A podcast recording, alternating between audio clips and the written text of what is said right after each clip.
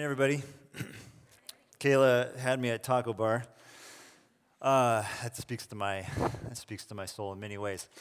Hey, uh, welcome once again to the gathering. My name is Steve, and I'm the lead pastor here. I want to invite you to meet me in Hebrews chapter 11. So, if you have uh, your physical Bibles, that's towards the end of the Bible, um, and then you uh, you can find that on your phone on our app, uh, which you've heard about many times already. Uh, great resource for that as well. Hebrews 11 is where we're going to be this morning. Want to say Happy Lunar New Year. Last week I said Happy New Year because it was our first gathering of the actual like calendar year, but today's also uh, Lunar New Year, so Happy uh, Lunar New Year to you all. As you're looking up Hebrews 11, uh, a little bit of context. We're just going to read a very short portion of this passage, which is uh, it's actually a very long chapter. It's a very famous uh, chapter within the larger scope of Scripture. And it's a chapter where the author is uh, listing out all of these like heroes of the faith. Abraham, Moses, Rahab, Sarah, like all these big names. If you've read the Old Testament, it's all the big names of the Old Testament story. And, and, um, and then we kind of are going to drop into the middle here, and then they continue on with, with the Old Testament story after this. So we're not going to go through all of Hebrews chapter 11 today, but that's a little bit of the background for verse 13, which is where we pick it up. So the author says here, all these people, again, these are all these big Old Testament names. All these people were still living by faith when they died. They did not receive the things promised, they only saw them and welcomed them from a distance, admitting that they were foreigners and strangers on earth. People who say such things show that they are looking for a country of their own. This is going to be a significant part of our conversation here over the next couple of weeks as we talk about our vision as a church, who we are and what we are doing here in Davis, in Yolo County, in the world at this moment. We're going to be using this imagery of country, new country and old country. They'd been thinking of the country that they had left, they would have had an opportunity to return. Instead, they were longing for a better country. They were longing for the new country, a heavenly one. Therefore, God is not ashamed to be called their God, for he has prepared a city for them. Let's pray. Father, we ask now as we, uh, as we step into this new conversation as we start talking about our vision as a church, as we reflect on these words from the book of Hebrews, that you would hold all the stuff that we bring into this morning with us, that we might be fully present. God, we are ready to receive whatever it is that you want to speak to us today. Would you give us the courage to respond in whatever ways we need to respond? We pray this in Jesus' name. Amen. Well, speaking of Jesus, he was born 2,000 years ago, lived to be about 33 years old, and then died on a Roman cross and was resurrected three days later, changing everything, turning the world upside down, transforming human history. 500 years after Jesus, though, things continue to change, right? History continues to move forward, even though in the wake of this massive event. 500 years after Jesus, in the rubble of the fallen Roman Empire, Gregory the Great becomes Pope. Europe at this point was in chaos. It was Gregory who, who gave the, the papal blessing to the monastic movement. Monks in monasteries all throughout the continents provided order, created a peaceful space, and maybe most importantly, they copied scroll after scroll of ancient writings, including what we, uh, what we hold to be the Bible. Copied these ancient scrolls into primitive books, this, this gift to humanity as Europe was about to descend. Another big moment, another massive shift. The first church split occurred. It was known as the Great Schism. This is where the church divides between the East and the West. What we now call Eastern Orthodox or the Orthodox Church and the Roman Catholic Church. 500 years later, next big split, the Great Reformation. Martin Luther nails his 95 Theses onto the door of a church in Wittenberg, Germany. Launching the Protestant movement. Do you see this pattern here? Every 500 years, these massive events. Now, obviously, there's a very clear Western bias to these moments, but none of these moments happened in a vacuum. These big shifts occurred because the world was changing. It wasn't just because somebody woke up one day and decided, oh, we need to change the way that we do church. No, there were all sorts of things that were changing. The, the political world, the economic world, the technological world was changing. Let me just give a few simple examples. The monastic movement does not happen without the universality of Latin, right? Language that connected people. The Great Schism does not occur without the development of a road system with its emphasis on individuals be connected in new ways. The Great Reformation, with its emphasis on individual belief, it does not happen without the Enlightenment, and in particular without the printing press, where the Bible becomes widely available to people to read on their own for the first time. All of which brings us to today, because if you've been tracking with this, you'll notice hey, we're, that's 500, another 500 years, right? To our moment now. Some people have dubbed this the great emergence. Emergence because it is still happening. The story is still being written. No one's totally sure exactly what, where this thing is going to land or what we're going to call it in 500 years from now. Hard to pinpoint exactly when this moment begins. I think a convenient date is 1995. This is around the time that the internet starts to become more ubiquitous. Those of us who are old enough to remember, this is when the AOL CDs started showing up in the mail and a whole generation of college students uh, had free coasters. If you were there, you know what I mean. Since then, since then, right, the changes have been massive. Wi Fi, smartphones, social media, 9 11, the war on terror, global political upheaval, shifting alliances and centers of power, mass migrations of people around the world, climate change, advances in genetic research, artificial intelligence, pandemics. Right? The world has changed. And it has changed massively and it has changed rapidly and it continues to change. And in each of these hinge moments, these transition moments, the church has also had to change, had to accept the invitation to go into the new country or hunker down in the old country. Now, I want to be clear about something here as we talk about this today and for the next couple of weeks this idea of new country and old country and, and how that pertains to our vision as a church, we, and when I say we, I mean like the royal global we, we are still very much in this transition. And so I want to be careful about characterizing the old as bad and the new as good.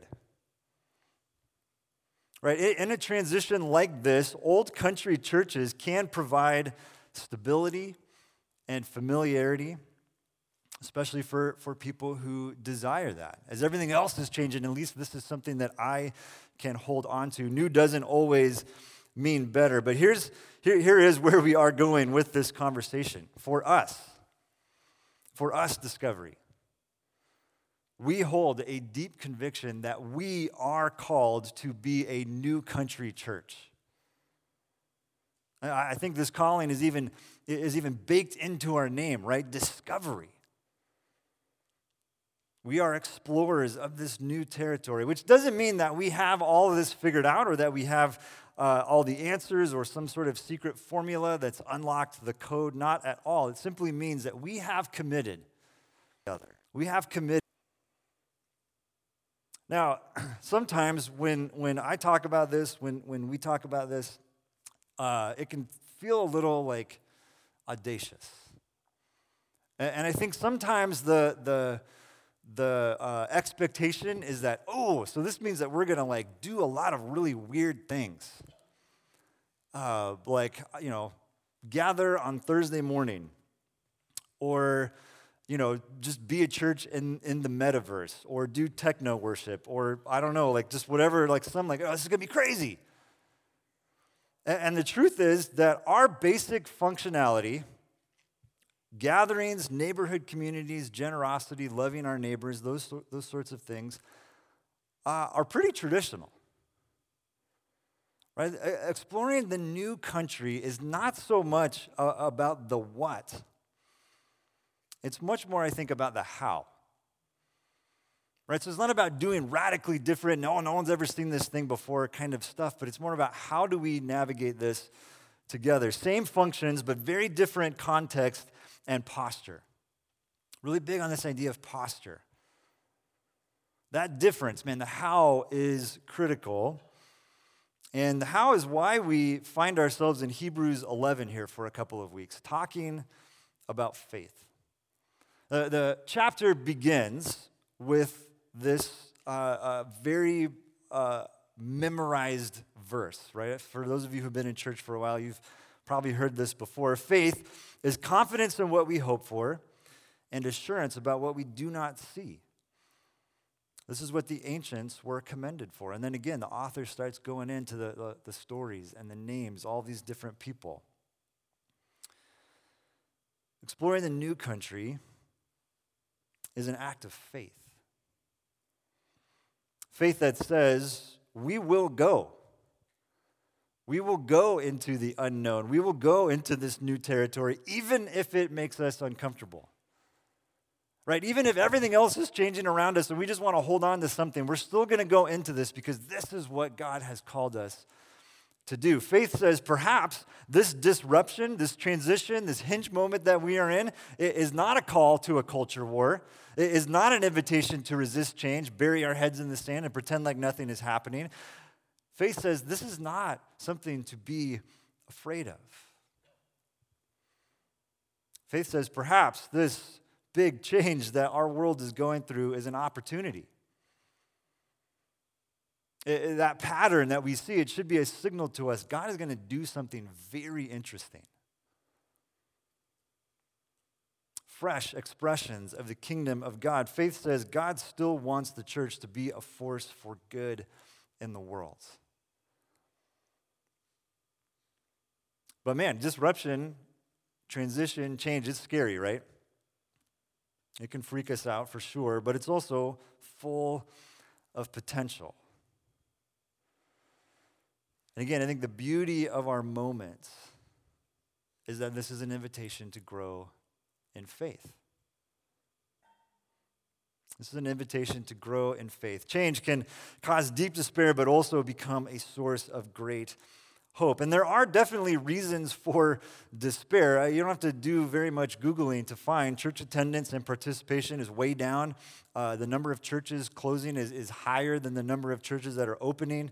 Uh, the fastest growing category of spirituality in our country is none, right? People who don't want to be associated with faith or religion at all. Plenty of reasons to despair, but also reasons for hope. And some of that is statistical. The, the largest generation going to church right now is millennials. And many commentators believe that Gen Z is the most spiritually open generation in, decades. But our vision is not really about numbers and trends, living by faith. It's about leaving the old country and embracing this adventure, this journey into the new country. Even if we don't know what that looks like, it's that adventure of faith that we are on together. Now, three words from the text that I think help us sort of frame this journey. The first word is admitting, and this is kind of what we've been doing already this morning, but just admitting and naming what is real. Again, the world has changed. And, in many, in many too, and still going back. There's no putting it back in the box, right? The world has changed, and the church needs to change too. And so we begin by admitting this is where this is where things are. This is who we are, and this is who we are becoming a church family for spiritual explorers of this new country. Let me say that again. This is who we are and who we are becoming a church family for spiritual explorers of this new country. There will always, though, be a temptation to go back. And this is our second word, the word return, returning. In any adventure, there's a point of, of no return. My son and I have been reading The Lord of the Rings. Uh, I am actually quite impressed at his ability to hang with it because um, it's kind of boring. Is that, is that controversial? Maybe. no, amen. Uh, but man, when you read that book, like there's there's all these moments, right, where it's like they could have they could have given up, they could have turned back. There's always a moment in the story where the hero can go back to the known or press on and see what happens next. And, and quite frankly, just a moment of confession, this is the hardest part for me because I think especially in this transition moment, I've seen a lot of people decide to go back.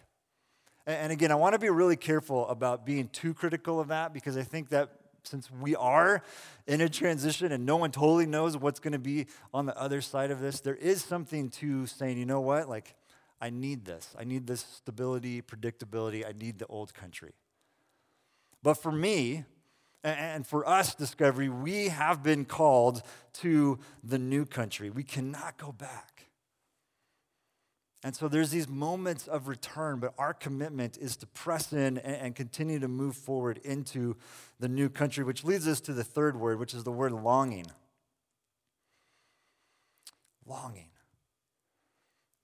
We're not a new country church because it's convenient or easy or cool or trendy. It really, this is again, confession moment, bothers me when people say that. Because to me, exploring the new country is not the easy choice. This is, this is the harder choice. It's easier to stay in the old country and run the old playbook and hope for the best, but we press on because we long to be a part of the new thing that God is doing. We, we long to be a church where people can discover the good news of Jesus. And, and for a lot of people who are growing up in this new world, the old country way of communicating the good news of Jesus just doesn't work. It's two different languages, which we're going to talk about more here in just a second. And so for us, and so for us, it's not just about let's hunker down and hope that some people connect to this, to this thing, but it's like we have to do this, not for us, but for this emerging generation that needs the good news of Jesus just as much as any other generation. It needs a church to be willing to go into this new territory and explore it and say, there's still good news to be found here. Jesus is still here doing things, working in people's lives, changing people, and we want to be a part of that. There's nothing easy or convenient about that. So, my question for us, for each one of us, is do we have that longing?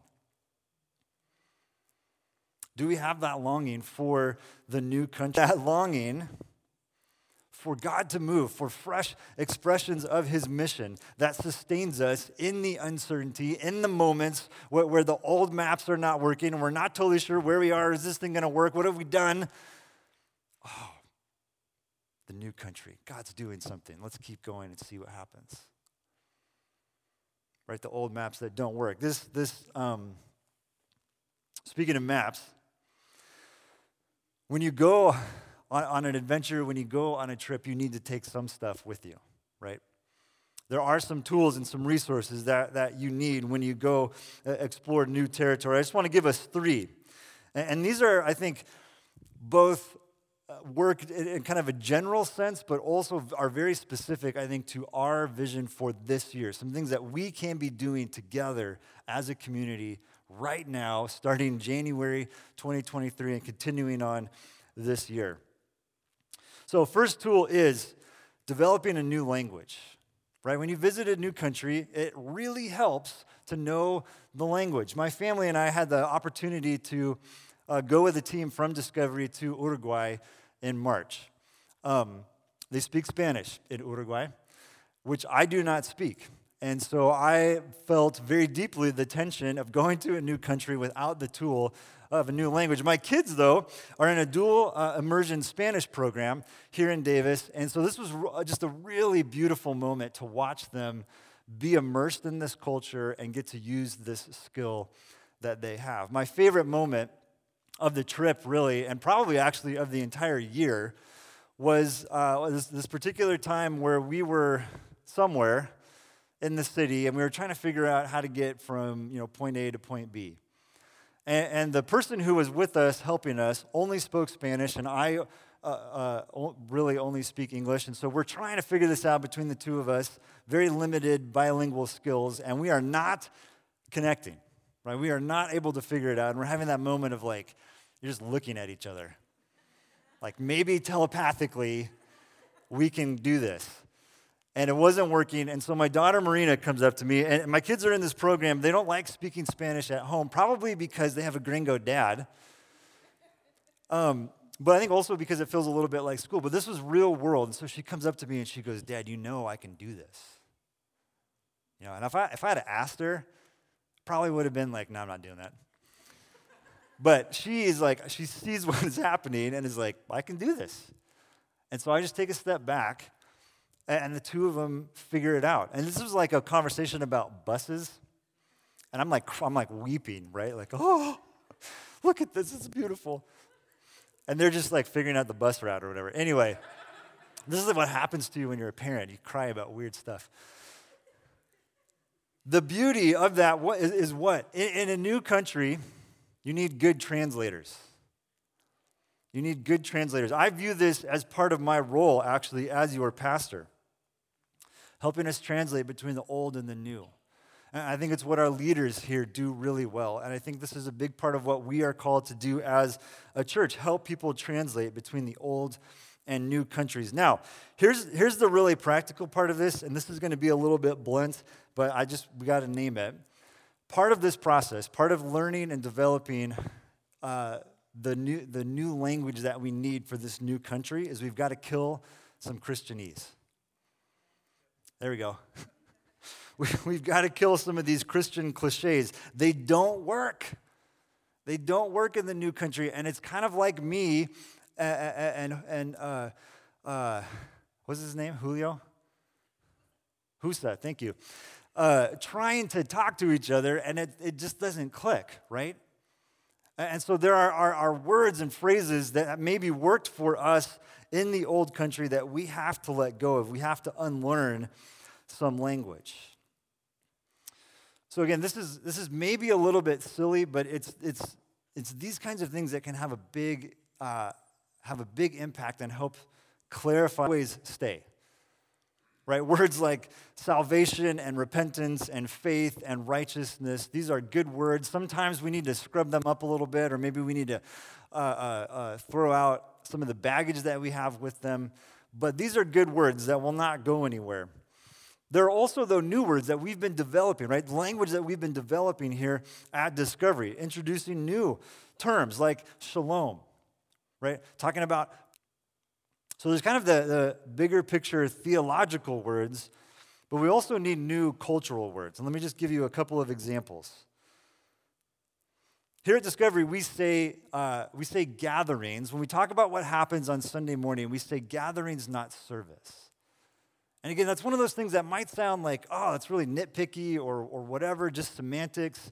But I think this is a really important distinction. We talk about gatherings, not services, because a service is something that is done to you. A, a service is a product that you consume, a gathering is something that you participate in. And this is a big part of that shift, I think, from the old country to the new country, from consumers to participants right? From I just, I, I go and this thing happens to me to I'm a part of this family. Are you with me? The other thing we don't say is meet me at church. All right, if you ever say that to me, I am going to drive to your house. I'm going to be like, what are you doing here? You said meet me at church. Why? Because you are the church. The church is not a building. It is not a place we meet at. It is a family that we are a part of. You are the church. We gather at the Brunelle Performance Theater, right? But we meet. We meet as a family. And when that happens on Sunday morning, it happens on Monday nights, Tuesday nights, Thursday, it happens all the time. You are always a part of the church. We gather at the theater. Again, these are small things, but they're really big things that, that can help us navigate this, dif- this difference between the old country and the new country. All right, so new language. Second thing is we also need new metrics. We need new metrics. Measuring church health by Sunday attendance and money has been proven to not even work in the old country. So, why would we want to bring that into the new country? Right? So we need new metrics. Uh, by the way, my favorite is uh, the, the who comes on Sunday and money thing is called budgets and butts. All right? No more of that. I, I, mean, those are they're important things, but we are, are, are, working on okay, what are some new metrics that help tell the story of what God is actually doing, how people are growing and engaging in the mission? And so, a very practical thing for us is, is uh, what we have called our Church Pulse Survey. Our deacon team has been wrestling with this question of new metrics for the new country for the last couple of years. And out of that conversation has come this tool called the Church Pulse Survey, which, by the way, is not like a um, do you like discovery or not kind of survey. You can, you can give us that feedback if you really want to. Um, Yelp is good for that, things like that. This is about how are we collectively engaging in this new country, exploring this new territory mission. And so there's some different questions on there. You guys should be getting, um, speaking of the app, you should have gotten a push notification. Let's see if it came. Boom, there it is. Um, so if you have the app, you'll have access to it there, but it will also, we'll send it out this week in the weekly email, and you can find it on the webpage as well. It's going to be available in a lot of places. Don't take it right now, by the way, even though we sent it to you. That's just to kind of give you a little hint of what's to come. All right? I do want to challenge you to take this at some point. Maybe it's this afternoon, maybe it's later this week.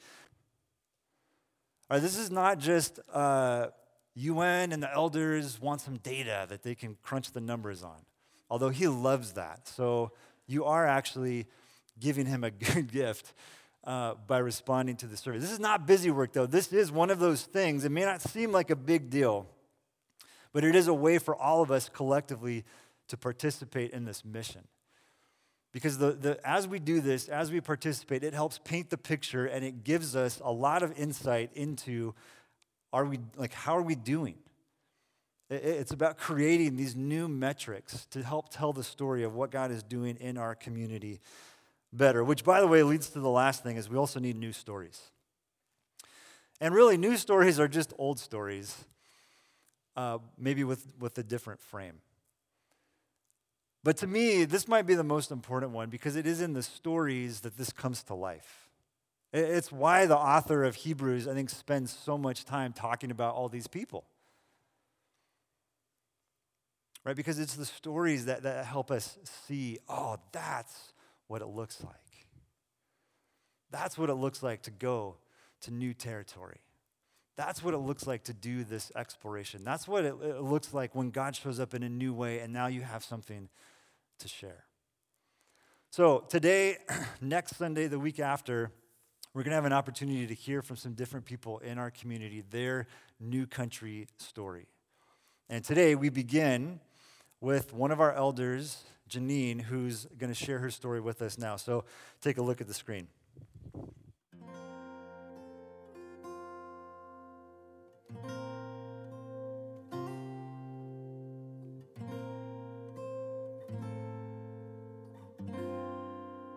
I was raised in a conservative, uh, fundamental church. Um, our church was very close knit and, and just was family to me. My faith was based on, developed um, based on my understanding of God, is that the Bible is given to us uh, to give us a basis for what's right and what's wrong. And so my faith was all based on what I could do, um, not at all really recognizing God's grace for me.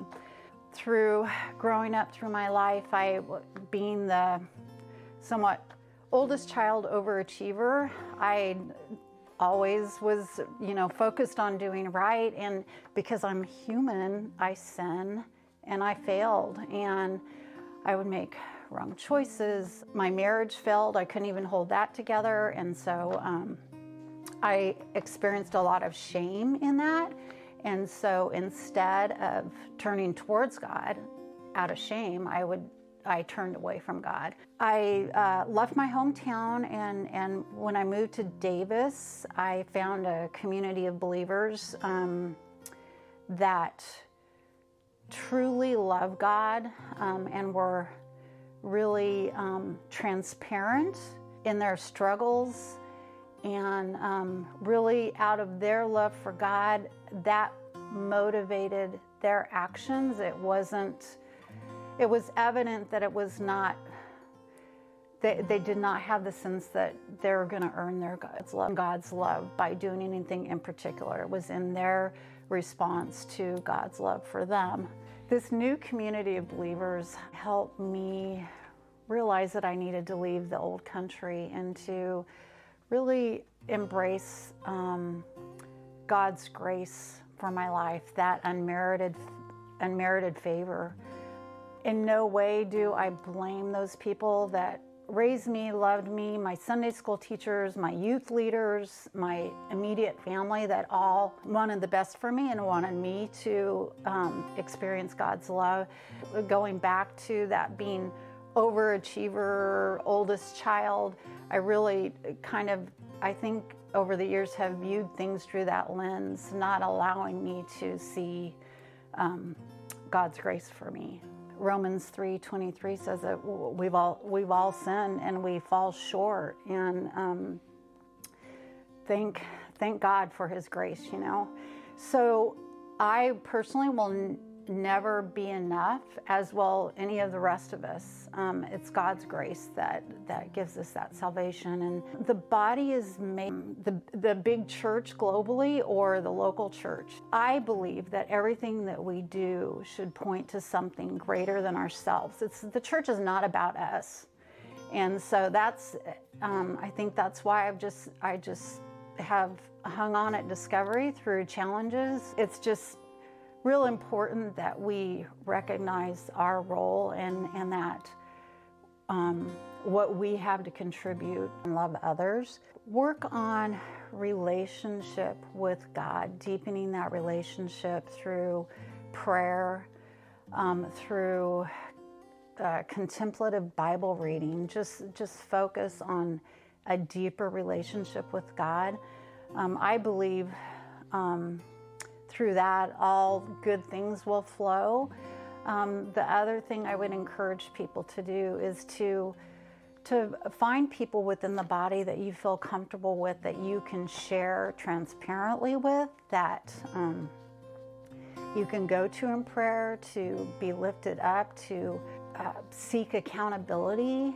Um, I'm just in awe of how much My shame has melted away over the years with having connection. And um, gosh, I get all weepy. You'll find people that have very similar struggles, and those people are key to, to your faith, to desiring a closer relationship with God and, and working on that.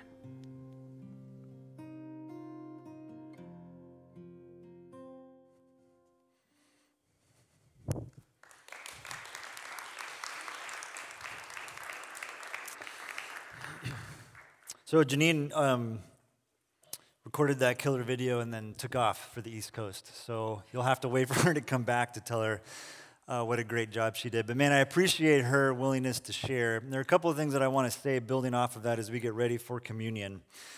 Um, the first is this there, there's kind of her story, just like her, the trajectory of her life, but there's also within that, I hope you heard some of this, like the story of her at Discovery as our church has been through this old country, new country transition. And um, she has been around here for 15 plus years um, and has seen a lot of, a, a lot of change. Um, but has continued to stick with it and is not just someone who has stuck with it, but is now actually like leading us, right? Forming the future with us uh, as an elder. And that's a beautiful part of, of her story. And then I think, again, the big theme of shame to grace and as we get ready for communion, I mean, there's, there's obviously like, we've just scratched the, the, the, surface here today. There's so much more that we could talk about, about new country, what does that mean, implications, all that kind of stuff. Uh, underneath all of it, though, is the same old story, right? Which is about the goodness and grace of God as demonstrated through his son Jesus. And, so this is one of the reasons why we come to the communion table week after week is just to remember and celebrate that story and that good news in this very tangible way. So as we come to the table today, I, don't know what, uh, what you need to sit with or ponder or, or have a conversation with God about, but I do hope that first of all, we are uh, back to those three words, right? That we collectively long for the new country, right? For this new thing that God is doing and, and that we get to be a part of that. And then as we enter into the new country together, that we enter, again, as Janine said so beautifully, not from a place of, of shame, but from a place of grace. Right? We've tasted and we've seen how good God is, and all we want to do is share that with other people, help them take one step, their next step closer to Jesus. So, as we sing these last couple songs, whenever you're ready, come uh, to the communion table. Let me just read this real quick from Luke 20. My body given to you, do this in remembrance of me. In the same way, he took the cup, saying, This cup is the what? The new covenant. The new covenant in my blood, which is poured out for you. When you're ready, let's take communion together.